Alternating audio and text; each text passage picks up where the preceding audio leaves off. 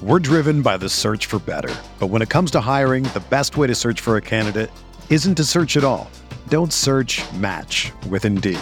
Indeed is your matching and hiring platform with over three hundred fifty million global monthly visitors, according to Indeed data, and a matching engine that helps you find quality candidates fast. Ditch the busy work. Use Indeed for scheduling, screening, and messaging so you can connect with candidates faster. Leveraging over one hundred forty million qualifications and preferences every day, Indeed's matching engine is constantly learning from your preferences. So the more you use Indeed, the better it gets. Join more than three point five million businesses worldwide that use Indeed to hire great talent fast. And listeners of this show will get a seventy-five dollars sponsored job credit to get your jobs more visibility at Indeed.com slash Blue Wire. Just go to Indeed.com slash Blue Wire right now and support our show by saying that you heard about Indeed on this podcast. That's Indeed.com slash Blue Wire. Terms and conditions apply. Need to hire? You need Indeed.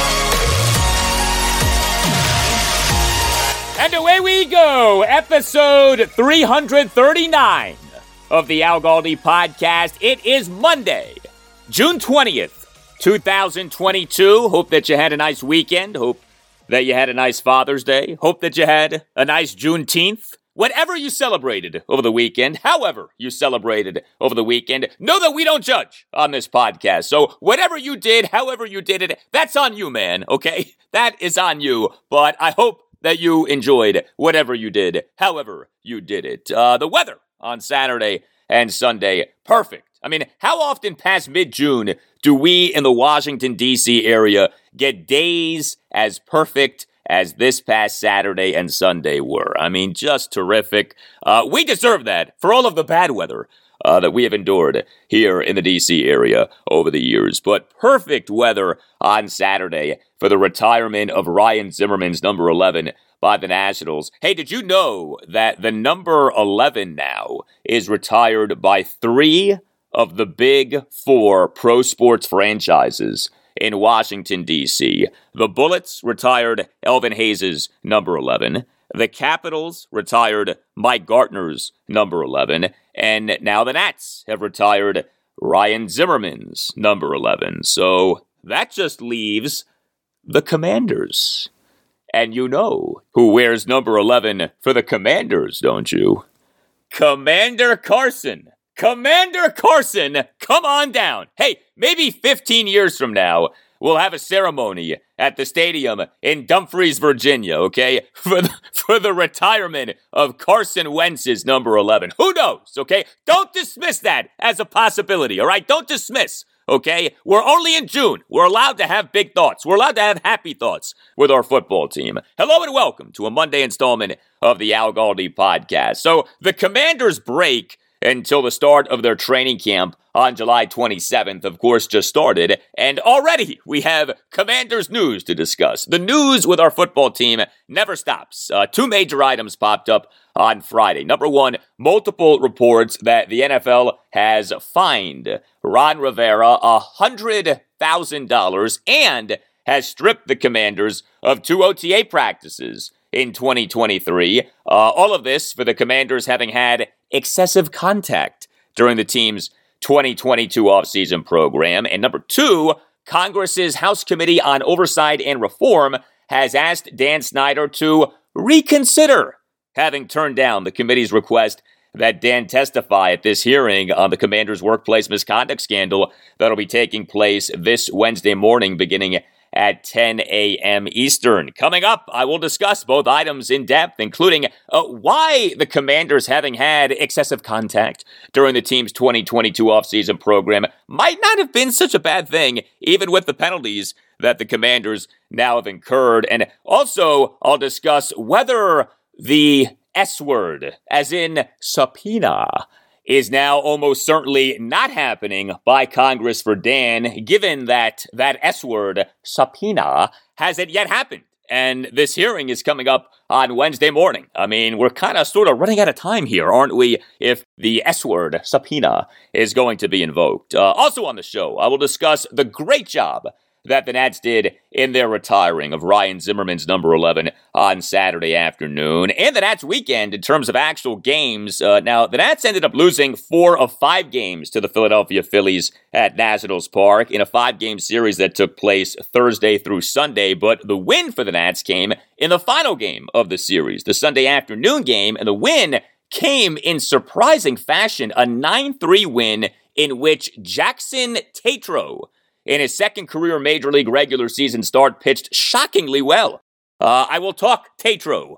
I will talk good outing from Josiah Gray. I will talk overall bad weekend for Juan Soto, although he did smash a three-run homer on Sunday afternoon, and a lot more. I have a capital segment for you on this installment of the Al Galdi podcast. Yeah, I know we're in the middle of June, but we're talking Caps on the Al Galdi podcast, although the reasons for us talking Caps Uh, are not happy reasons. The Caps on Saturday afternoon announced two key players, one at the N H L level, one at the A H L level, having undergone major surgeries. Center Nicklas Backstrom and defenseman Alexander Alexeyev. Uh, Backstrom's career may be in jeopardy. Like I said, this is not happy news. I'll explain. And I'll talk Orioles. Uh, good weekend for the O's. They won two or three games against the Tampa Bay Rays at Oriole Park at Camden Yards, including a two one win on Sunday afternoon as seven Orioles relievers combined for one run in nine innings with nine strikeouts in a bullpen game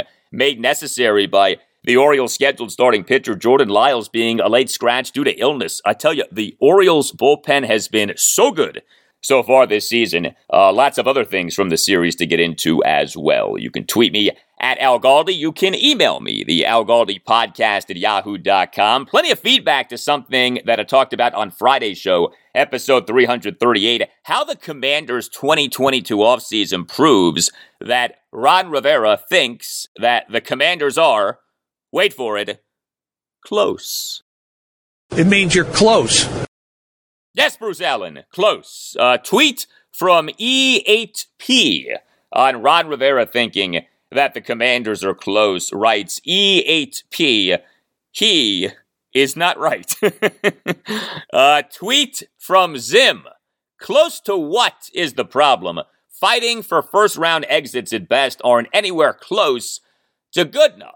Uh, yes, Zim, I do agree with you. The goal should be to win Super Bowls. The goal should not be to just make the playoffs. Although, I think that the thinking for the Commanders this offseason is that they are desperate to just have a winning twenty twenty-two regular season and make the playoffs because of the name change, because the franchise hasn't had a winning regular season since twenty sixteen, and because there just is so much negativity with the franchise for all kinds of reasons. A tweet from Josh, in the N F C least, you're always close. Uh, yeah, Josh, there is truth in that. I mean, one of the more amazing facts in the N F L is that the N F C East has not had a repeat winner for each of the last seventeen seasons. I mean, think about that, man. seventeen consecutive seasons, we have not had a repeat winner of the N F C East. That is, by the way, an N F L record for division in terms of not having a repeat winner. seventeen consecutive seasons now for the N F C East. The last team to win consecutive N F C East titles, the Philadelphia Eagles, who won four consecutive N F C East titles, two thousand one through two thousand four. And the reason that the N F C East has not had a repeat winner in each of the last seventeen seasons isn't that the division has been so great and so competitive. No, the reason is that the division has been so mediocre and so inconsistent. Well, mediocre, the Washington, D C area is not. Uh, this is a terrific area for a lot of reasons. Unfortunately, though, that can make buying a home in the Washington, D C area tricky. And so that's why you will do well by going with Kel, as in Kellen Hunt, as your real estate agent. Visit close it with kel dot com. That's close it with kel, K E L L dot com. Book a call with Kellen Hunt to discuss your real estate needs, and make sure that you tell Kel that Al Galdi sent you. The D C area real estate market is hot. Homes are going under contract quickly after they are listed, and that and low inventory mean that if you're wanting to buy a home in the D C area, you need a smart realtor who can put together an offer that wins. This is where Kellen Hunt comes in. Kellen Hunt wins. Kellen Hunt understands the Washington, D C area real estate market, and he is here for you to listen to what you want and then get you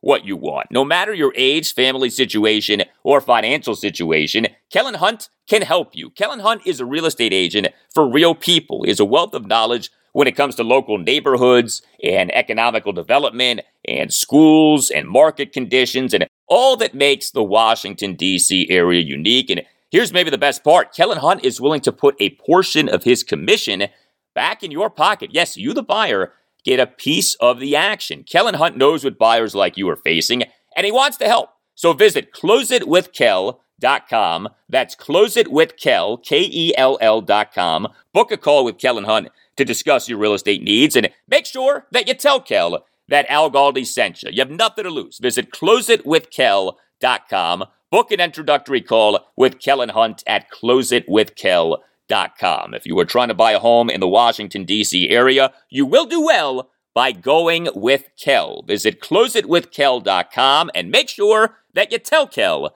that Al Galdi sent you.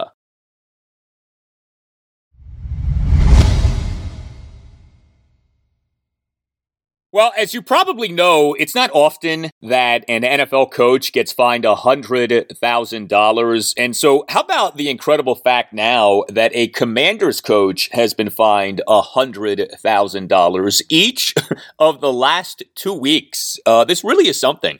So Friday afternoon, June tenth, Commanders head coach Ron Rivera, in a statement, announced a one hundred thousand dollars fine of defensive coordinator Jack Del Rio for his dust-up comments at a post-O T A practice press conference on June eighth.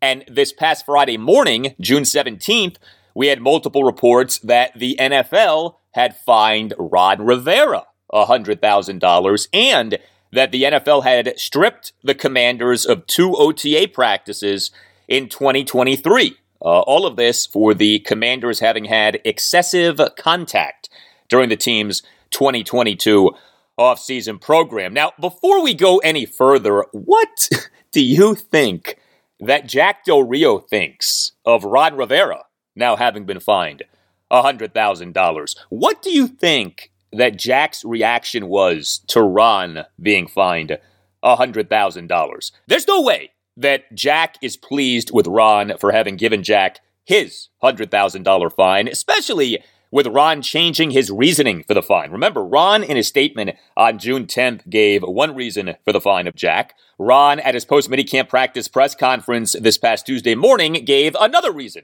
for the fine of Jack. I gotta think that Jack, when he when he heard about the N F L having fined Ron one hundred thousand dollars, the exact same amount that Ron fined Jack, wasn't exactly furious. In fact, I'm thinking that Jack, upon hearing of slash reading about the fine, made sure that he was all alone, okay? Made sure that nobody was watching, made sure that nobody was listening, and then in this moment of solitude, with nobody watching or listening, Jack said this. Yeah, I promise you that Jack Del Rio said that. There's no way that Jack did not have a private haha moment over Ron Rivera getting fined one hundred thousand dollars a week after Ron fined Jack one hundred thousand dollars. Exactly. There you go. So let's get into what the heck happened here. The N F L fining Ron Rivera one hundred thousand dollars and docking the Commanders two O T A practices for the twenty twenty-three offseason. Uh, as you probably know, an N F L team is not allowed to have live contact at O T A and minicamp practices. Uh, O T A practices, organized team activity practices, and minicamp practices are non-padded, non-contact practices. Uh, these practices are players practicing in shorts. Uh, the Commanders in their twenty twenty-two offseason conducted ten O T A practices and three mandatory minicamp practices. According to E S P N, which obtained a letter that the N F L sent to Commanders General Manager Martin Mayhew informing him of the penalties, uh, the N F L Players Association, per a request to the Commanders, reviewed video of two Commanders O T A practices this offseason, uh, those being practices on June first and June eighth, and informed the N F L Management Council that the N F L P A felt that those practices violated the collective bargaining agreement's, quote, prohibition against live contact, end quote. Uh, the N F L Management Council, after reviewing the practices, agreed with the N F L P A. According to the letter, the Commanders, quote, intensity and tempo of the club's interior line play and pass coverage during eleven on eleven drills were at a level where players were clearly engaged in physical contests, end quote. The letter stated that on more than one play, there was excessive contact between players that resulted in players going to the ground, and that, quote, in some cases, players were slow to recover after those collisions, end quote. The letter also said that Ron Rivera needed to intervene when practices became too physical and remind players of the rules and to, quote, maintain appropriate control, end quote, over practice. Uh, we knew that the Commanders' O T A practice on June eighth featured a violent collision between two players, safety Jeremy Reaves and receiver Diami Brown. Uh, that practice was open to the media, and as you may recall, Ron Rivera was very upset with Reaves for his hit on Brown, uh, who suffered a sore shoulder, but nothing more, at least as far as we know. But according to E S P N in a report on Friday, quote, one source said there were collisions worse than that during other practices closed to the media, end quote. Uh, in other words, according to one source to E S P N, the Jeremy Reaves-Diami Brown collision wasn't even the worst collision at a Commanders practice this offseason. So is the N F L fining Ron Rivera one hundred thousand dollars and docking the Commanders two O T A practices for the twenty twenty-three offseason a big deal or not a big deal? Well, I would say a few things. Uh, regarding the excessive contact at Commanders O T A practices, I got to tell you, I'm not necessarily mad about that. Now, it depends on what the true source of the excessive contact was. If the excessive contact was a function of players being out of control, and Ron Rivera, Jack Del Rio, and offensive coordinator Scott Turner not having proper control over their players, uh, then yeah, this is bad. This is actually really bad, in fact, because this is a sign of Ron, Jack, and Scott not being able to control their players. And by the way, that was a problem last season with the team's top two edge defenders, Chase Young and Montez Sweat. They did not adhere to the defensive scheme as much as they should. Ron made that very clear as last season went on. And while that revelation didn't make Chase and Montez look good, that revelation also didn't make Ron and Jack look good. I mean, Ron and Jack are the leaders of the defense. Their authority, their authority needs to be respected. And if it isn't, that's a problem. And that doesn't reflect well on Ron and Jack. However, if the excessive contact at Commanders' offseason practices this year was a function of players being intense, if the excessive contact at Commanders' offseason practices this year was a function of defensive players feeling the urgency of the upcoming season, an urgency that Ron Rivera has preached many times, if the excessive contact at Commanders' offseason practices this year was a function of players wanting to show that they are ready for the upcoming season, and specific to defensive players ready for the defense to get off to a much better start than the defense got off to last season, well, then I'm not mad about this excessive contact. Now, I don't want guys getting injured, and I'm not in love with the Commanders losing two O T A practices for next offseason, but I don't know how you hate Commanders players being intense and responding to the urgency of the upcoming season if, in fact, those things are what were behind the excessive contact at offseason practices for the Commanders this year. So how I feel about the excessive contact depends on what the true source of the excessive contact was. I don't really care about Ron Rivera being fined one hundred thousand dollars. I mean, I don't root for Ron or anyone to lose money, but the belief is that Ron makes around seven million dollars per year, so he can afford the one hundred thousand dollars fine. And for all we know, our benevolent Commanders co-owner and co-C E O Dan Snyder is covering the fine.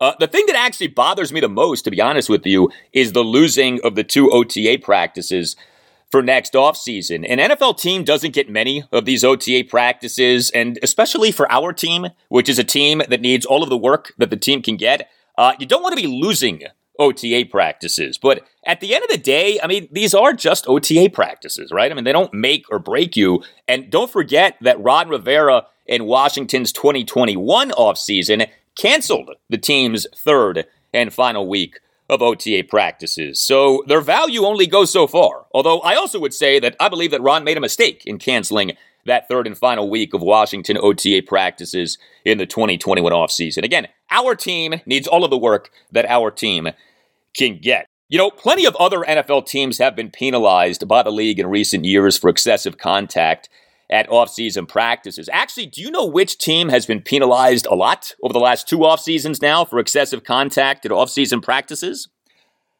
The Dallas Cowboys. The N F L last week reportedly fined Cowboys head coach Mike McCarthy one hundred thousand dollars and docked the Cowboys a twenty twenty-three O T A practice for excessive contact during the team's twenty twenty-two offseason program. Uh, this off the N F L in twenty twenty-one, reportedly having fined McCarthy fifty thousand dollars, having fined the Cowboys one hundred thousand dollars, and having stripped the Cowboys of a twenty twenty-two O T A practice for excessive contact during the team's twenty twenty-one offseason program. This is becoming an annual thing, the Cowboys being penalized for excessive contact during their offseason program. And yet, know this, the Cowboys for the twenty twenty-one regular season had the number two defense in the N F L per Football Outsiders' D V O A metric.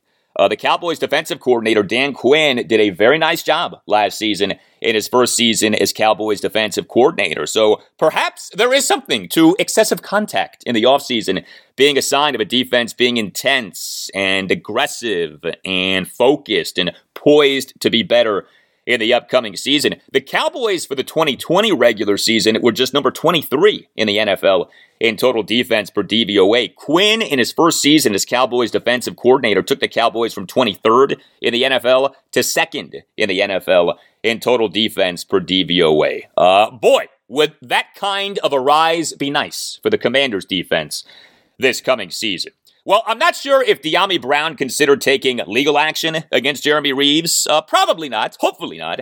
But if Diami did consider taking legal action against Jeremy, Diami surely would call Paulson and Nace. Paulson and Nace is a Washington, D C based family law firm that handles medical malpractice, personal injury, birth injury, legal malpractice, and consumer protection cases, offering aggressive advocacy for victims in Washington, D C and West Virginia. You can call Paulson and Nace at two oh two, nine oh two, seven six one one. And when you call, make sure that you tell Paulson and Nace that Al Galdi sent you. The law firm of Paulson and Nace is always there for you. Paulson and Nace can help your family make difficult decisions, and Paulson and Nace is excellent at what it does. Paulson and Nace has recovered millions of dollars for the sick and injured. Uh, I've known the Naces for twenty-five plus years. Chris Nace is a past president of the D C Trial Lawyers. Matt Nace is a member of the board of the D C Trial Lawyers. It's very simple. If you have a case, contact Paulson and Nace. If you feel that you've been wronged, if you think that you've been wronged but aren't sure,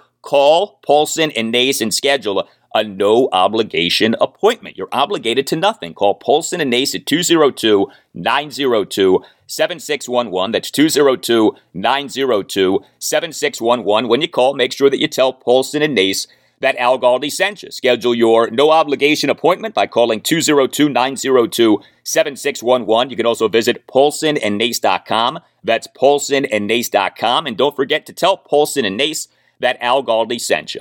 Paulson and Nace, when tragedy happens, let the family of Paulson and Nace take care of your family.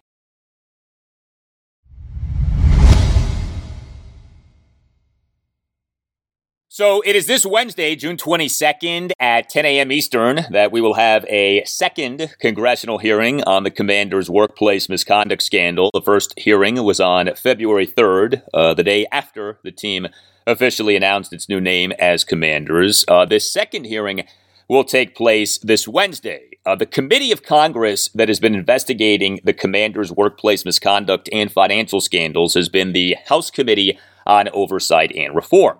Uh, that committee on June first put out a press release announcing that Representative Carolyn B. Maloney, chairwoman of the Committee on Oversight and Reform, and Representative Raja Krishnamurthy, chairman of the Subcommittee on Economic and Consumer Policy, had sent letters to our Commanders co-owner and co-C E O Dan Snyder and N F L Commissioner Roger Goodell requesting that they appear before the committee at a hearing on June twenty-second. Uh, the letters requested responses from Dan and Roger by June sixth. The responses did not come until this past Wednesday, June fifteenth, uh, when Dan said no and Roger said yes, although Roger will be testifying virtually. Uh, Dan said no to the committee via a letter from one of his many attorneys, Karen Patton Seymour. She sent a letter to Representative Carolyn B. Maloney and Representative Raja Krishnamurthy. Seymour in the letter said that Dan Snyder offered to send to the hearing another, quote, knowledgeable witness, end quote, who, quote, as a result of their day-to-day responsibilities would be in a far better position to answer questions about the workplace culture, end quote. The committee said no. uh, also, Seymour in the letter expressed having wanted more information from the committee, quote, to provide assurances that would allay the concerns about the hearing, end quote, and asked that the hearing be held on another date because Dan Snyder is scheduled to be out of the country on June twenty-second, the committee said no. Additionally, Seymour in the letter wrote, quote, although the committee indicated that the hearing would be focused on the historical workplace culture issues, I was informed that the committee would not provide any assurance that the questions directed to Mister Snyder would be limited to those issues, end quote. And so when we last left this situation, what we were waiting on was whether Congress would use its subpoena power to get Dan Snyder to testify. Well, we on Friday got something else. Representative Carolyn B. Maloney sent a letter back to Karen Patton Seymour asking Dan Snyder to reconsider not testifying at this congressional hearing coming up this Wednesday and saying that Dan's reasons for not testifying were based on things that aren't true. Uh, Chairwoman Maloney in the letter said that Dan could testify at the hearing this Wednesday virtually, as Roger Goodell is going to do. Chairwoman Maloney in the letter said that the letter in which Dan denied Congress's request for him to testify at the hearing contained a, quote, number of inaccurate assertions and demands, end quote, but did not contain, quote, any valid reason for Mister Snyder's refusal to appear, end quote. Uh, Chairwoman Maloney in the letter said that the committee, if Dan agreed to testify, would be willing to provide copies of the team's documents produced by the N F L that the committee expects to use during the hearing. She also said that the committee would accommodate Dan's request to receive copies of documents that committee members intended to use in their questioning. Maloney said that the committee was under no obligation to provide those documents, but would do so if Dan agreed to testify. So the committee, at least according to Maloney, is willing to make special accommodations for Dan. Uh, Chairwoman Maloney in the letter said that Dan, by not testifying, would be refusing to, quote, accept accountability for his actions for the culture he has fostered within his team, end quote, and that Dan refusing to testify would, quote, cast doubt on your assertion that the Commanders are now a model of how to make extraordinary improvements in workplace culture, end quote. And then lastly, Chairwoman Maloney in the letter gave Dan a deadline to respond of the following Monday, that is today, June twentieth at nine a.m. Eastern. Uh, as you probably know by now, there was never any legitimate chance that Dan Snyder was going to say yes to the committee's request to testify at this hearing. And there's no legitimate chance that Dan is going to say yes to this second request to testify at this hearing. Dan doesn't have to testify. He doesn't want to testify. He gains nothing from testifying. Uh, Dan is guilty of having presided over a ridiculously bad workplace culture, if not having participated in the ridiculously bad workplace culture himself. I think everybody knows that at this point. Dan has no interest in owning up to this. I think everybody knows that at this point.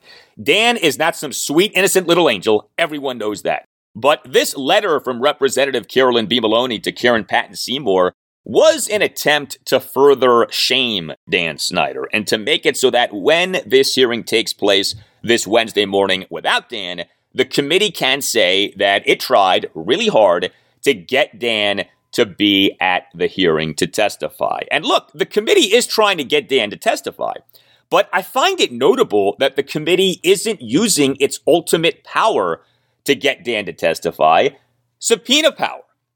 I mean, if the committee truly wanted to force Dan to testify, the committee would issue a subpoena for Dan to testify. And don't just take my word on that. Take the word of the attorneys from multiple former Redskins employees, Lisa Banks and Deborah Katz. They last Wednesday issued a statement, quote, "We along with our clients are disappointed but not surprised that Dan Snyder does not have the courage to appear voluntarily. We fully expect the committee will issue a subpoena to compel Mister Snyder to appear. It is time that Mister Snyder learns that he is not above the law," end quote. Well, the subpoena has not been issued.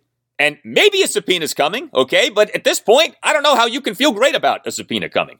You know, when Dan says no by the nine a.m. Eastern deadline on Monday, if he even adheres to that deadline, then the committee will have forty-nine hours until the hearing on Wednesday morning at ten a.m. Eastern. Will that be enough time to not just issue the subpoena, but also serve the subpoena? I mean, if I'm Dan Snyder, I'm out of the country right now. I'm on my super yacht in some undisclosed location so that there's no way that I can be served with a subpoena. There just doesn't seem to be enough time here for Congress to subpoena Dan. And what seems to be the case is that Congress has never wanted to subpoena Dan, because if Congress did want to subpoena Dan, then Congress wouldn't have left itself in a position from which subpoenaing Dan would be so difficult. I actually don't think that Dan Snyder not testifying at this hearing bothers the committee that much. Ultimately, there's only so much that the committee can do to Dan. The committee can't remove Dan as owner of the Commanders. The committee can't, like, send Dan to prison. All that the committee can do is shame and embarrass Dan. And Dan and his legal team know this. And so they're playing their games with the committee and coming up with excuses not to testify at the hearing. Now, also on Friday, by the way, was Representative Carolyn B. Maloney introducing two pieces of legislation based off Congress's investigation into the Commanders. Uh, the first bill is called the Accountability for Workplace Misconduct Act. Uh, it focuses on what Representative Maloney called the abuse of non-disclosure agreements. Uh, N D As have been a big part of the Commanders' workplace misconduct scandal. The other bill is called the Professional Images Protection Act. Uh, that's based on the allegations of the lewd videos, the good bits videos of Redskins cheerleaders that were made for Dan Snyder. Uh, the bill would provide employees a say in how and when their images are used for business purposes. Uh, look, ultimately, these bills probably are the endgame for congressional involvement with the Commanders, especially given that this congressional involvement soon may come to an end. As we have discussed, congressional involvement in the Commander scandals is being driven by Democrats in the House of Representatives. Everyone, it feels like, is expecting the Republicans to win back the House come the midterm elections in November. Everyone, it feels like, believes that if slash when the Republicans win back control of the House, congressional involvement in the Commander scandals comes to an end. Uh, like I said, Congress can only do so much to Dan. And so the committee doesn't really truly need Dan to testify at this hearing. You know, for all of the talk about Congress investigating the Commanders, there's going to end up being a lot more bark than bite to congressional involvement with the Commanders. I've always felt that it's very debatable whether Congress should even be spending its time on the inner workings of a football team to begin with. And I do feel like a lot of this congressional involvement is for show. And I say this fully recognizing that what happened in the workplace misconduct scandal was wrong, and that Dan Snyder has been a terrible owner for the team, and that there is potential good that could come from this legislation that was introduced on Friday. But if Congress really wanted Dan to testify at this hearing on Wednesday morning, then Congress would subpoena Dan. And it doesn't look like Congress is going to be subpoenaing Dan. And that's because at this point, Dan's usefulness to the House Democrats driving congressional involvement with the Commanders is just about done. Up next, I'm talking Nationals, a very eventful weekend for the Nats, highlighted by the retirement of Ryan Zimmerman's number eleven, and the next day, an actual win in a game for the Nats, if you can believe that. uh, there's a lot to discuss with the Nats, including manager Davey Martinez calling out Juan Soto for his lack of hustle. I'll get to everything after this.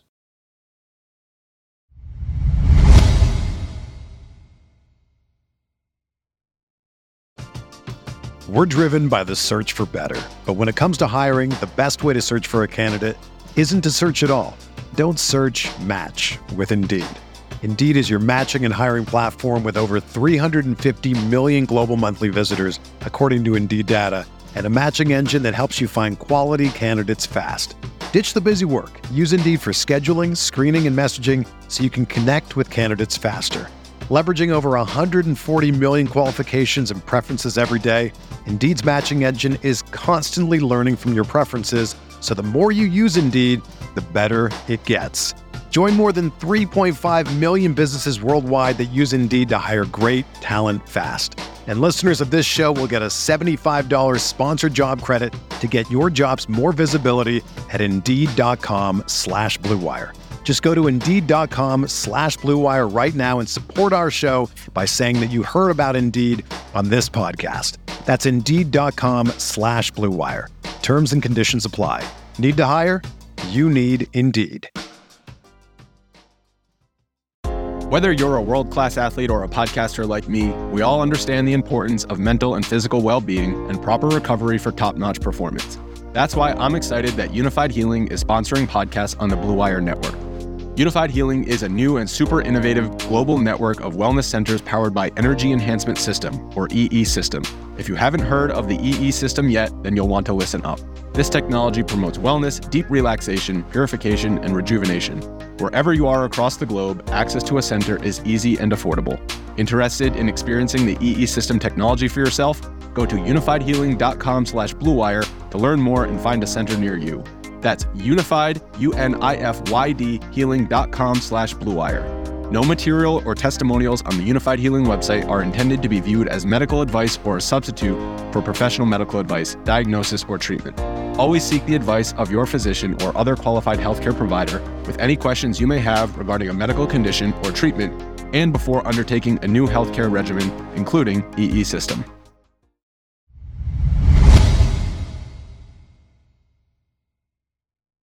Well, when it comes to the Nationals weekend, there were two things. The retiring of Ryan Zimmerman's number eleven on Saturday afternoon and the actual baseball. Uh, before we get to the actual baseball, some words on the retiring of Zimmerman's number eleven. Uh, the Nats nailed this. Uh, the Nats did a really good job with this. As we all learned this past October with the debacle that was the then Washington football team retiring Sean Taylor's number twenty-one. Number retirements are not always the layups that they should be. Well, uh, while the then Washington football team last October blew the layup, the Nats on Saturday afternoon did not blow the layup. In fact, the Nats on Saturday afternoon executed a windmill dunk, okay? This was a tremendous job by the Nats. Uh, the bringing back of so many former Nats players, the multiple tribute videos to Ryan Zimmerman, the incorporation of Ryan Zimmerman's family into the festivities, uh, Ryan Zimmerman's speech, everything about this was top-notch. Well-planned, well-executed. Uh, I very much commend the Nats on a job well done. I said this on the Nats Chat podcast that I do with Nats insider Mark Zuckerman of mass and sports dot com. Ryan Zimmerman, to me, is the modern-day Cal Ripken Junior for baseball in the Washington, D C area. If you grew up in the nineteen eighties and or nineteen nineties in the Washington, D C area, Cal Ripken Junior was the guy for baseball in the D C area because D C did not have a major league team. And so the Orioles were the team of the D C area, of the D M V. Orioles games aired on what was then Home Team Sports, now is N B C Sports Washington. The O's were covered by the Washington Post and other local media outlets. And Cal Ripken Junior was the face of baseball in the D M V in the eighties and nineties in much the same way that Ryan Zimmerman became the face of D C baseball for the early years of the Nats in D C. And there are a lot of similarities between Cal Ripken Junior and Ryan Zimmerman. Now, Ripken was a lot more durable than Zimmerman was, but each guy was a big but athletic infielder. Uh, each guy was a similar hitter in terms of being able to hit for both power and average. Each guy came off as humble and a good teammate and no drama. Uh, each guy played with the same team for his entire major league career. So congratulations to Ryan Zimmerman. Well-deserved honor of his number eleven now being retired by the Nats. Uh, as for the actual baseball for the Nats, uh, well, we know that the Nats are not a very good team this season, don't we? Uh, so the Nats retired Ryan Zimmerman's number eleven in the midst of a five-game series against the Philadelphia Phillies. Five games in four days, concluding a brutal stretch for the Nats of fourteen games in thirteen days. The wear and tear on the Nats showed, and again, the Nats aren't very good to begin with. The Nats over these fourteen games went just three and eleven, including going just three and eight on an eleven-game homestand.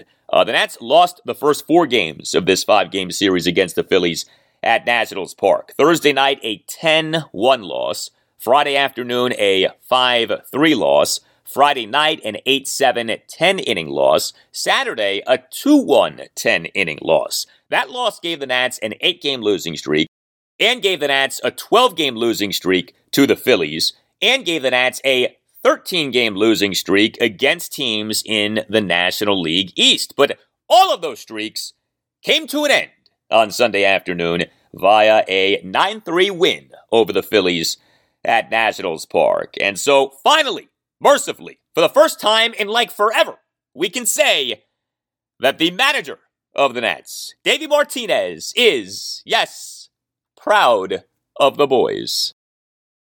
I'm proud of the boys. Yes, Davey, proud of the boys. Uh, the Nats now are a National League worst twenty-four and forty-six in this twenty twenty-two regular season. Well, how about the biggest hero for the Nats on Sunday afternoon? Starting pitcher Jackson Tetreault. Who? What? Yes, Jackson Tetreault. Uh, the name sounds like the name of a nineteen seventies funk band, but no, I promise you, Jackson Tetreault is this guy's name, and Jackson Tetreault on Sunday afternoon in just his second major league regular season start was terrific.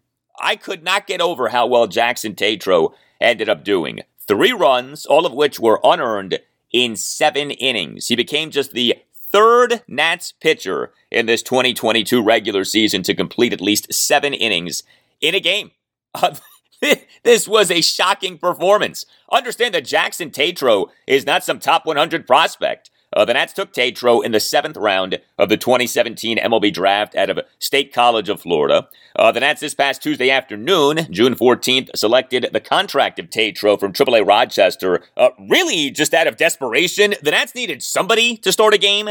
Uh, Tetreault, at the time of being called up to the majors, had an E R A of four nineteen over twelve starts for Rochester this season. It's not like he was killing it for Rochester. Uh, Tetreault, this past Tuesday night, in his major league regular season debut, seven runs in four innings in a ten four loss to the Atlanta Braves at Nationals Park. But Tetreault on Sunday afternoon was really good. Three runs, all of which were unearned in seven innings. He gave up six hits, all of which were singles. He issued two walks. He recorded just two strikeouts, but he threw ninety-one pitches. He was pitch efficient for the most part. fifty-seven strikes versus thirty-four balls. Uh, ten of the twenty-one outs that he recorded were ground ball outs. And how about the chutzpah that Tetreault displayed in the top of the seventh? He took a comebacker off his lower left leg for a leadoff single by Matt Vierling. Uh, Tetreault appeared to be in a good bit of pain, but he stayed in the game and then recorded three consecutive ground ball outs to conclude his outing. What a job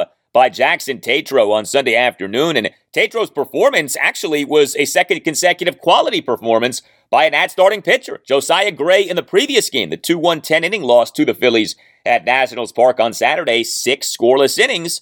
Uh, now, he threw one hundred seventeen pitches, okay? Uh, Josiah wasn't nearly as pitch-efficient as Jackson was, but uh, Josiah Gray ultimately gave you the run prevention. Again, six scoreless innings. He gave up just one hit, which was a single. Uh, he did issue three walks, a hit by pitch, and a wild pitch. He recorded four strikeouts, and yeah, he did throw one hundred seventeen pitches, and he threw a lot of balls, sixty-six strikes versus fifty-one balls. But understand, uh, Josiah Gray in this game pitched in a game for the first time since a two one ten-inning loss at the Miami Marlins on June eighth. Uh, Josiah Gray was supposed to have started what ended up being a nine five loss to the Braves at Nationals Park this past Monday night, but the start of that game was delayed for an hour and thirty-three minutes due to rain. Uh, Gray had already warmed up for the game, and so his scheduled start was postponed. Uh, but Gray on Saturday was good, and he lowered his E R A for the twenty twenty-two regular season to under four, three ninety-five, uh, over thirteen starts in this twenty twenty-two regular season for Josiah Gray. This was a wild, trying stretch for the Nats from a starting pitching standpoint. Uh, they had to use all kinds of people and do all kinds of things to make it through this stretch of fourteen games in thirteen days. The Nats used Yoan Adone and Paolo Espino as the team's starting pitchers in the doubleheader on Friday. Uh, the Nats on Friday morning appointed Adone as their twenty-seventh man for the doubleheader. He, in a five three loss to the Phillies at Nationals Park on Friday afternoon in game one of the doubleheader, four runs in five innings. Uh, gave up seven hits, four doubles, and three singles, but he did have six strikeouts versus one walk, and while he threw ninety-seven pitches over his five innings, he did throw sixty-four strikes versus thirty-three balls. Uh, remember, the Nats had just sent Adone down to triple A Rochester. The Nats on June eighth optioned Adone to triple A Rochester. He, over his first twelve Major League starts in the twenty twenty-two regular season, had an E R A of six ninety-five. He was struggling at the Major League level. The Nats demoted him, brought him up for just this one start here on Friday afternoon, and you know, he certainly wasn't great, four runs in five innings, but he wasn't awful either. Like I said, six strikeouts versus one walk. And then Paolo Espino in the eight seven ten inning loss to the Phillies at Nationals Park on Friday night in game two of the doubleheader was about what you would expect. Three runs, two earned in five innings. He only gave up three hits, a homer, and two singles. He did issue four walks into wild pitch. That's not the Paolo Espino who we're used to seeing, but he did have five strikeouts. Uh, he over his five innings through eighty-nine pitches. A lot to digest with the Nats offense over the weekend. Uh, let's start with Juan Soto. So overall, bad series for Juan Soto. He was a Nats starting right fielder in all five games. He was a Nats number three batter in games one and two of the series. He was a Nats number two batter in games three through five of the series. Now, Soto in the nine three win over the Phillies at Nationals Park on Sunday afternoon did have a big homer. Uh, Soto in a Nats four run second had a two out first pitch, three run homer to the second deck in right field for a four nothing Nats lead. The homer winner projected four hundred twenty-eight feet per Statcast, but that homer was one of just two hits for Soto the entire series. Yes, a five-game series. Soto had two hits the entire series, and his other hit in the series was a one-out infield single uh, to the left side of the infield in the bottom of the first of the two one ten inning loss to the Phillies at Nationals Park on Saturday. Soto in the series went just two for nineteen uh, with a home run, an infield single, and three walks. Uh, he, upon hitting that infield single on Saturday, got thrown out on an attempted steal. Uh, Soto got caught on an attempted steal of second base for the third out, and this happened with Josh Bell, who had smashed four home runs over the first three games of the series at the plate. That was a bad out by Soto. Uh, and Soto on Friday got called out by Davey Martinez for not hustling. Uh, Soto in the five three loss to the Phillies at Nationals Park on Friday afternoon in game one of the doubleheader in the bottom of the sixth, grounded into a first pitch four six three double play on which he did not run all that hard. And Davey Martinez, during his post-game press conference between the two games in the doubleheader, admitted that he was not pleased with Soto. Quote, he needs to start running balls out. As you know, I don't care for that much. Everybody's hustling. Everybody's running. It's a ground ball double play. I know his knee could be bothering him a little bit, but in those situations, it's ninety feet. I just want good effort. End quote. Now, it is worth mentioning that Juan Soto recently did miss two games due to a right knee contusion. Uh, Soto in game one of this five-game series against the Phillies at Nationals Park returned from the two-game absence caused by the right knee contusion. He suffered that in the dugout in a freak accident. Uh, this was during the nine five loss to the Braves at Nationals Park this past Monday night. Uh, so I'm a bit sympathetic to Soto from that standpoint. Um, but that, I think, is telling that Davey Martinez made it a point to say what he said in that post-game press conference on Friday afternoon after game one of the doubleheader. Uh, now, Soto in the eight seven ten inning loss to the Phillies at Nationals Park on Friday night in game two of the doubleheader uh, did have a nice outfield assist. He, in the top of the fifth, threw out the ex-Nat Kyle Schwarber at second base in Schwarber's attempt to stretch a leadoff single into a double. But overall, Juan Soto is not in a great place, certainly by Juan Soto standards right now. Uh, I mentioned Josh Bell. He was incredible over the first three games of this series. Four home runs over the first three games. Uh, Bell on Thursday night as an at-starting first baseman and number five batter, two for four with a solo homer and a single. He did have two strikeouts. He did commit a crucial throwing error in the Phillies' seven-run third. But Bell on Friday afternoon in game one of the doubleheader as an at-starting first baseman and number five batter, one for three with a two-run homer and a walk. Bell on Friday night in game two of the doubleheader as an at-starting first baseman and number four batter, two for three with two home runs and two walks. Now, Bell cooled off over the final two games of the series, but he was a monster over the first three games of the series. Uh, how about Luis Garcia? Uh, now, yes, Garcia does remain a work in progress as a shortstop. But also, yes, Garcia is hitting like crazy. Luis Garcia, over the final four games of this series, eight for seventeen with two doubles and six singles. Uh, the Nats recalled Luis Garcia from triple A Rochester on June first. So he's been up for a few weeks now. Luis Garcia, in this latest stint at the major league level, seventy-eight plate appearances, batting average of three sixty, on base percentage of three seventy-two, slugging percentage of five oh seven. Like I said, defense, work in progress. Offense has been really good. Garcia was an at-starting shortstop in every game in this series. Garcia on Friday afternoon in game one of the doubleheader as the Nats' number seven batter, two for four with two singles. Garcia on Friday night in game two of the doubleheader as the Nats' number seven batter, two for five with an R B I double and a single, although he was involved in two costly defensive plays. Uh, Garcia in a Phillies three-run third committed a crucial run-scoring throwing error. He with a runner on second, no outs, and the game tied at one, fielded a grounder off the bat of Kyle Schwarber while directly behind the second base bag, looked at the runner as he ran to third base, and then made a terrible throw to first baseman Josh Bell. Uh, Garcia thought about throwing the ball to third base and then ended up losing the play at first base. And then Garcia was involved in controversy in the Phillies' two-run tenth. Uh, he was called for obstruction in a chaotic occurrence. Now, I don't personally fault Luis Garcia for this, and that's got jobbed by this call, in my opinion. But you had runners on second and third, one out, game tied at six. J T Realmuto hit a single into center field past a diving Garcia, whose glove fell off as he collided with the runner on second base, Rhys Hoskins. Now, the runner on third, Kyle Schwarber, easily scored. The runner on second, Rhys Hoskins, collided with Garcia as Garcia was making his diving attempt at the Realmuto single. And Hoskins initially was out by a mile at home plate, but Garcia ended up being called for obstruction with Hoskins in the baseline between second and third, and so Hoskins was awarded home plate. And Davey Martinez ended up getting ejected by the crew chief, Dan Iasonia, uh, who just happened to be the second base umpire for this game. I thought that was a bad call by Iasonia, so I don't really fault Garcia for that. Uh, Garcia on Saturday was the Nats' number eight batter, one for four with an infield single, although he had another error in this game, a throwing error. Top of the fourth, a two-out throwing error as he, while moving to his left towards second base, fielded a grounder off the bat of Alec Bohm, but then made a really bad throw to first baseman Josh Bell. The ball went into the camera well behind first base. But then Luis Garcia on Sunday afternoon as the Nats' number six batter, three for four with a double and two singles and no errors for Garcia in that game. So there's a lot to like right now from Luis Garcia offensively. You know, the defense, we'll see. Maybe he's just not a shortstop. Okay, maybe he needs to go back to playing second base, which is what he played for the bulk of his time at the major league level last season. But for now, in this season, Uh, let's see if he can play the more important defensive position of shortstop. Give him a shot. You know, the Nats are in a rebuilding season. Wins and losses don't matter this season. And at the very least, it's really starting to look like Luis Garcia can hit at the major league level. His bat is very much playing in this latest go-round at the major league level. Uh, mixed series for Lane Thomas.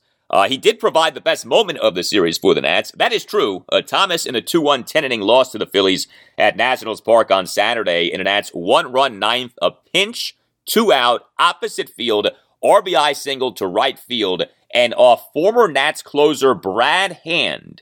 Uh, this tied the game at one. Uh, Thomas did this despite having been down in the count at one point, one two, and all of this happened in front of a season-best forty-two thousand seven hundred thirty fans at Nationals Park. The retirement of Ryan Zimmerman's number eleven on Saturday put fannies in the seats at Nationals Park. And there have not been many fannies in seats at Nationals Park this season, but you had nearly forty-three thousand at Nationals Park on Saturday. Excellent atmosphere at Nationals Park, and Lane Thomas delivered uh, that big, big hit. Pinch two-out opposite field, ribby single to right field off Brad Hand to tie the game at one in the bottom of the ninth inning. Uh, but Thomas on Sunday afternoon had a crucial error. Uh, Thomas in the nine three win over the Phillies at Nationals Park on Sunday afternoon was an at-starting center fielder and number nine batter. He went one for four with a single, but he left four men on base, and he and the Phillies' two-run fourth committed a one-out, two-base fielding error on a ball hit by Odubel Herrera. Thomas, in attempting to make a backhanded catch, drifted back and ended up dropping a fly ball on the warning track. Uh, that was not a good look for Lane Thomas. Uh, he, on Friday afternoon in game one of the doubleheader, as an at-starting left fielder and number one batter, went one for five with a good-looking R B I double. Uh, Thomas in the Nats' one-run third, a two-out ribby double to left center field on a hit and run to cut the Nats' deficit to four one, but then Thomas on Friday night in game two of the doubleheader, as an at-starting left fielder and number one batter, oh for five with three strikeouts. And then two Nats who had big games in the nine three win over the Phillies at Nationals Park on Sunday afternoon, Michael Franco and Yadiel Hernandez. Uh, Franco as an at-starting third baseman and number seven batter, two for three with a two-run homer, an R B I single and a walk. And Yadiel, who has really been struggling, he on Sunday afternoon as an at-starting left fielder and number five batter, three for four with a double, an R B I single, and another single. Uh, and then with the Nats bullpen in this five-game series against the Phillies. You know, I mentioned the craziness with the Nats starting pitching. Crazy weekend for the Nats bullpen, too. Uh, so the Nats on Friday morning, in order to get a fresh arm in the pen, recalled reliever Corey Abbott from triple A Rochester and option reliever Andres Machado to Rochester. However, the Nats on Saturday afternoon recalled Machado from Rochester one day after having optioned him to Rochester. Why? Because the Nats on Saturday afternoon placed pitcher Evan Lee on the fifteen-day injured list with a left flexor strain. And this is a shame. Uh, the Nats had used Lee as both a starter and a reliever, but Lee on Friday afternoon in game one of the doubleheader was way off. Uh, he faced eight batters, he got three outs, and allowed the other five batters to reach base, including issuing four walks and two wild pitches. He was all over the place. The Nats had Lee undergo testing to make sure that he was okay. Well, he was not okay, and now he's out for who knows how long. Uh, Machado, by the way, had a tremendous escape act in the ten-inning loss on Saturday. Came into the game in the top of the tenth with the bases loaded, nobody out, and the Nats down two one, and Machado recorded three consecutive outs without allowing an inherited runner to score. Uh, another great escape act by a Nats reliever in this series came from Carl Edwards Junior Uh, he, on Friday afternoon, in game one of the doubleheader, relieved Evan Lee. Edwards came into the game top of the seventh. Runners at the corners began his outing by issuing a four-pitch walk of D D Gregorius to walk the bases loaded. That was not good, but Edwards then recorded three consecutive strikeouts, and each strikeout came on a called strike three. Edwards later that day pitched again. Edwards on Friday night in game two of the doubleheader tossed a perfect top of the seventh, and then Edwards in the win on Sunday afternoon, a perfect top of the eighth, with two strikeouts. Carl Edwards Junior The Nats in February signed Edwards to a minor league contract. He over twenty-one and a third major league innings for the Nats in this twenty twenty-two regular season, has an E R A of two ninety-five, a whip of zero point eight four, and a strikeouts per nine innings of nine point two eight. The Nats may well be able to turn Carl Edwards Junior from a guy who the team signed to a minor league contract to a trade chip come the M L B trade deadline on August second. I mean, Edwards has been that good for the Nats so far this season. Uh, there was a good bit of bad from the Nats bullpen in this series. Kyle Finnegan and Tanner Rainey struggled to varying degrees on Friday night in game two of the doubleheader, but I wanted to highlight uh, what went down with Machado and Edwards. Next up for the Nats, a much-needed off day, and then a two-game series at the Orioles. As, yes, we this week have the Battle of the Beltways, uh, the battle of the two franchises that could be sold within the next year, given everything that's going on with the Lerners and the Angelos family. But game one of Nats at the O's, Tuesday night at seven oh five, Eric Fetty will be the Nats starting pitcher, and game two, Wednesday night at seven oh five, Patrick Corbin will be the Nats starting pitcher.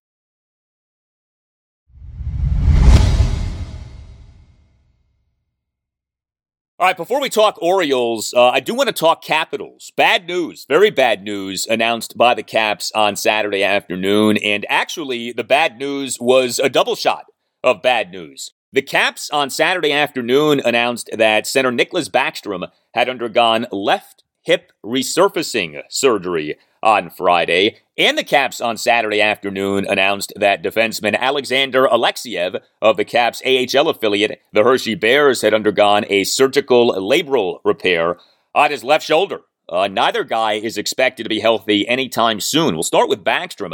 So the Caps on Saturday afternoon announced that Backstrom underwent this left hip resurfacing surgery on Friday in Belgium. Uh, I'm not sure if Doctor Van Nostrand performed the surgery, for those of you who are Seinfeld fans. But yeah, Belgium. That's where Backstrom got the surgery. You don't travel to a foreign country for surgery that is simple, routine surgery. And the Caps, in their announcement of the surgery, cryptically said that Backstrom would, quote, begin his rehabilitation and lengthy recovery process immediately, end quote. So the Caps didn't even put a timetable on Backstrom's recovery. The Caps simply said that the recovery process would be lengthy. Not good.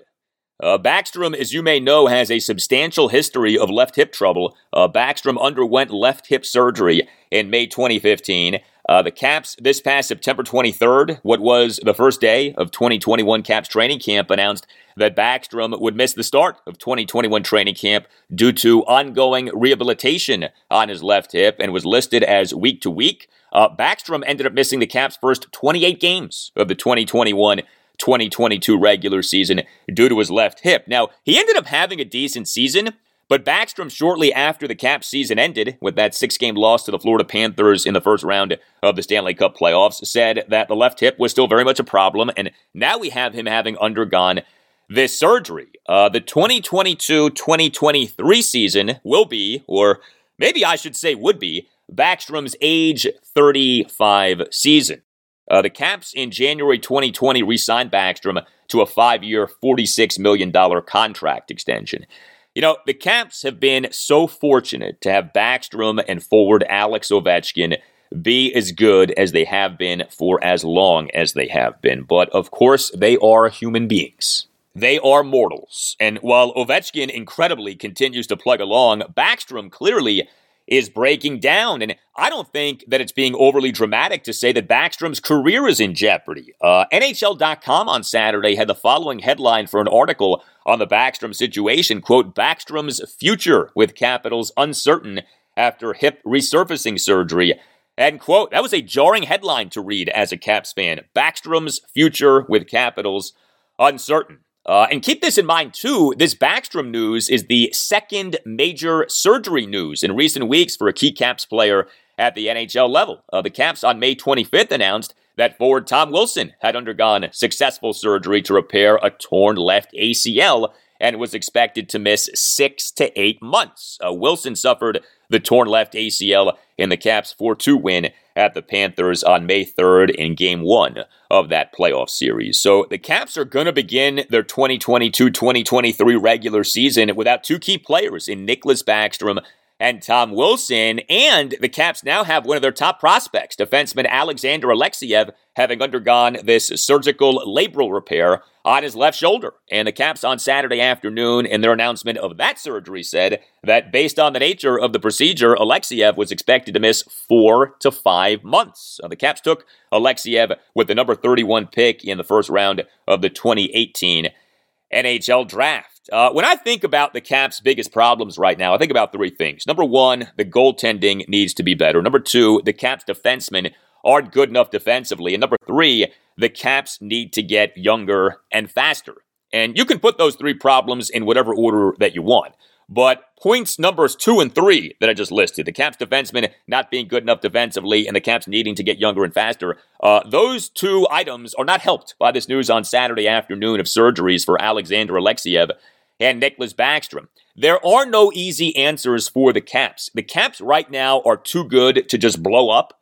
I mean, the Caps this season made the Stanley Cup playoffs for an eighth consecutive season, And the Caps aren't just like backdooring their way into the Stanley Cup playoffs year in, year out. The Caps in each of these last eight seasons have made the Stanley Cup playoffs via a regular season in which the team either reached at least one hundred points or tracked to reach at least one hundred points over eighty-two games. Keep in mind the twenty nineteen twenty twenty and twenty twenty twenty twenty-one N H L regular seasons were shortened due to the covid nineteen pandemic, and the Caps in each of the first seven seasons of this current eight-season run finished first or second in the Metropolitan Division. So the Caps have not just been sneaking into the Stanley Cup playoffs. The Caps consistently have been very good in the regular season. The Caps are too good to just blow up, but there's no doubt that the Caps are an older team, and the Caps have not been good enough to advance past the first round in each of the last four Stanley Cup playoffs. The Caps this season were eliminated in the first round of the Stanley Cup playoffs for a fourth consecutive year. So since winning the Stanley Cup in twenty eighteen, yes, the Caps have made the Stanley Cup playoffs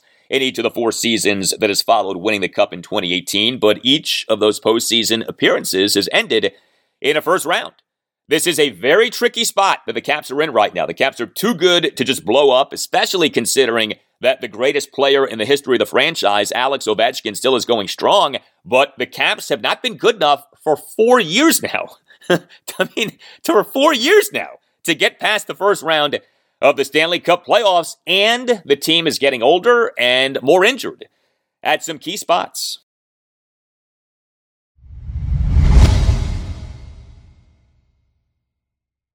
All right, well, how about the job by the Orioles over the weekend? Uh, they won two of three games against the Tampa Bay Rays at Oriole Park at Camden Yards. The Rays, to me, are one of the smartest, best-run teams in the majors. You know, the Rays, even with having lost two or three games at the O's, are thirty-six and thirty in this twenty twenty-two regular season, but the O's won the series, which featured three one-run games. Uh, Friday night, a one nothing win, Saturday, a seven six loss, and Sunday afternoon, a two one win. As the O's, Joe Angel, were back in the win column. And the Orioles, again, in the win column! Yes, Joe, the win column. Uh, the O's now are thirty and thirty-eight in the twenty twenty-two regular season, including sixteen and fourteen since a fourteen and twenty-four start. Yes, a bad start, but since then, two games above five hundred over the last thirty games at sixteen and fourteen. Uh, what a job by the Orioles bullpen in this series. Uh, the Orioles starting pitcher on Sunday afternoon was supposed to be Jordan Lyles, but he was a late scratch due to illness, and so the O's went with a bullpen game, and the results were outstanding. Seven Orioles relievers combined to allow one run in nine innings with nine strikeouts. And the Orioles, quote, starter, end quote, for this game, former Nationals pitcher Austin Voth. Austin Voth for the O's on Sunday afternoon, two and two-thirds scoreless innings with four strikeouts. Really nice work by Austin Voth. Uh, you had Nick Vespi giving the O's one and a third perfect innings with two strikeouts. You had more dominance from Felix Bautista, a perfect top of the seventh, during which his four-seam fastball hit one oh one point two miles per hour. Bautista is a flamethrower, man.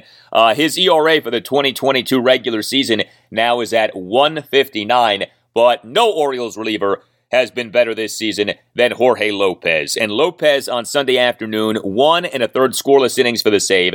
Lopez now in this twenty twenty-two regular season, an E R A of zero point seven nine. The O's in the twenty twenty-two regular season have a relief pitching E R A of three nineteen. The Orioles bullpen has been fantastic. Here was O's manager Brandon Hyde during his postgame press conference on Sunday afternoon on the Orioles bullpen.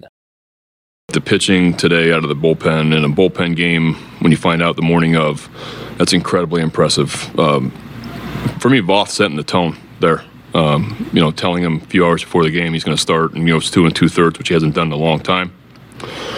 And then uh, just down the line, I mean, Vespi faced the middle of their order in a big spot, um, and everybody threw great. So really happy. In your time here, you've, you've had a lot of bullpens made up of guys who are waiver claims, who are maybe cast-offs from other orgs who didn't get opportunities. What, what's different in your eyes about this group in that regard? Where do I start? Um, makeup, toughness, stuff, um, grit. There's uh, Lopez. You know, Lope's got eleven saves now. He's got a point seven nine E R A. He's pitching in the biggest spot in the game against the middle of the order. Um, I bring him in with traffic in the eighth inning. It's unbelievable what he's doing. Um, and then the guys, you know, C N L, Batista, if guys are just kind of following in, falling in. Um, they have really good stuff, and they're and they're showing they're pitching with a ton of confidence on the plate, and uh, it's, it's I haven't had that. Yeah, tremendous work by Orioles relievers on Sunday afternoon, and that wasn't the only game in this series in which Orioles relievers delivered. Uh, the one nothing win on Friday night, Jorge Lopez in that game, one and a third scoreless innings, four strikeouts for an outstanding four-out save. Uh, Felix Bautista in that game, one and a third perfect innings with three strikeouts, including striking out the side in the top of the seventh, during which that four-seam fastball hit one hundred miles per hour multiple times. Even in the Orioles' loss in this series, the seven six loss on Saturday, Keegan Aiken in that game, two scoreless innings, three strikeouts. He has been very good this season as a starter turned reliever. Uh, Aiken in this twenty twenty-two regular season now has an E R A of two forty-eight and a whip of zero point eight five. Uh, the O's on Friday afternoon reinstated Aiken from the restricted list, which he had been on since last Monday afternoon. Uh, speaking of coming off the restricted list, uh, the O's on Friday afternoon also reinstated outfielder Anthony Santander from the restricted list, which he had been on since last Monday afternoon. Both Santander and Aiken had gone on the restricted list as the O's played that four-game series at the Toronto Blue Jays last week. Canada, as you likely know, has very strict covid nineteen rules. Uh, but Santander in this series against the Rays, big in each of the final two games. Uh, Santander in the two one win on Sunday afternoon as the Orioles starting D H and number three batter, two for two with a solo homer, a single, and a walk. Uh, Santander in a one-run Orioles first, a two-out first pitch solo homer. Santander in the seven six loss on Saturday as the Orioles starting left fielder and number four batter, two for five with an R B I single and another single, and the R B I single was big. Uh, Santander in an Orioles one-run sixth, a two-out full-count R B I single to tie the game at six to complete the Orioles' comeback from a six two fifth-inning deficit. Uh, the O's have a penchant for the comeback so far this season. You know, you'll see that sometimes with a rising young team. The O's have that characteristic, at least so far this season, this ability, this tendency to come back in games. Uh, we saw that again in the game on Saturday, uh, which did result, yes, in a loss. Uh, also back for the O's in this series, in addition to Anthony Santander, Trey Mancini. Uh, he on Friday night returned from a three-game absence caused by a sore right hand. He is the Orioles starting first baseman and number two batter on Friday night, one for four with a double, although he did strike out three times. Uh, Adley Rutschman had a good game on Friday night. He is the Orioles starting catcher and number six batter, two for four with an R B I single and another single, and he went one for one on runners trying to steal. Uh, also on Friday night for the O's, great start from Dean Kramer. Uh, Kramer in the one nothing win over the Rays at Oriole Park at Camden Yards on Friday night. Six scoreless innings, five strikeouts versus one walk. Uh, he gave up just five hits, all of which were singles. Uh, Dean Kramer now, over three starts in the twenty twenty-two regular season, has an E R A of two thirty-five. He missed a lot of time with a left oblique strain. Uh, Kramer was on the ten-day injured list from April eleventh, retroactive to April eighth to June fifth. With the left oblique strain, which he suffered while warming up in the bullpen during an Orioles game at the Rays, an eight nothing loss at the Rays on April tenth. Well, here we had Kramer on Friday night shining against the Rays, and he's been quite good in two of his three starts here. Kramer in the Orioles ten seven win at the Kansas City Royals now two Sunday afternoons ago, June twelfth, two runs, one earned in five innings. Uh, good to see this from Dean Kramer. I mean, he's got to keep it going, right? He's only had two good starts out of the three, so you want more of a sample size here. But Dean Kramer is a guy who the O's got from the Los Angeles Dodgers in a trade package for third baseman slash shortstop Manny Machado in July twenty eighteen. Kramer was really bad at the Major League level last season. Uh, for Dean Kramer in the twenty twenty-one regular season at the Major League level, thirteen starts, fifty-three and two-thirds innings, E R A of seven fifty-five. He was twice demoted to triple A Norfolk. But Kramer, at least so far here, got to see more, but at least so far, doing a nice job. Uh, not doing a nice job right now for the Orioles is Kyle Bradish. Uh, this has become really difficult to watch, and you've got to wonder if Kyle Bradish is about to be demoted back to the minors. Uh, Kyle Bradish in game two of this series against the Rays struggled for a seventh consecutive start. Bradish in the seven six loss to the Rays at Oriole Park at Camden Yards on Saturday. Six runs in four into third innings. Uh, he gave up eleven hits, a homer, four doubles, and six singles. He issued a walk. He recorded three strikeouts. He did throw a lot of strikes, seventy-nine pitches, fifty-four strikes versus twenty-five balls, but he got hit hard again. Uh, Kyle Bradish now over ten Major League starts in the twenty twenty-two regular season, an E R A of seven thirty-eight and a whip of one seventy-seven. And, you know, what's probably working in Bradish's favor as much as anything right now is that the O's just sent down another starting pitcher. The O's on Thursday afternoon optioned Bruce Zimmerman to triple A Norfolk, creating a hole in the rotation. I don't know that the O's want to create a second hole in the rotation, but the O's right now are not getting anything in terms of quality from Kyle Bradish and aren't even getting length from Kyle Bradish right now. He routinely now doesn't complete at least five innings in his starts. And it's really unfortunate because Kyle Bradish over his first three Major League starts in the twenty twenty-two regular season was quite good. He was especially good in two of his first three starts, and he was excellent in his third start. five three win at the Saint Louis Cardinals on May tenth. Two runs in seven innings, eleven strikeouts versus no walks. But since then, Bradish has really struggled. I mean, his season has unraveled over these last seven starts. The O's recalled Bradish from triple A Norfolk on April twenty-ninth. I hate when the Orioles or any team sends a guy up and down, up and down in terms of triple A majors, triple A majors. So I would like to see Bradish work his way through these struggles at the major league levels. But right now, I mean, Kyle Bradish is borderline non-functional. I mean, it is really ugly now. Start in and start out from this guy, and we keep waiting for things to get better, but things are not getting better. So we'll see. Uh, I mean, talented guy. He was doing really well at Norfolk this season, but uh, lately, not good. And it's now not just, you know, one or two or three starts in which he has not been good. This is now seven straight starts in which he has been really bad. Uh, no game for the O's on Monday. Next up for them is their two-game series against the Nats at Oriole Park at Camden Yards this week. Game one Tuesday night at seven oh five. Game two Wednesday night at seven oh five.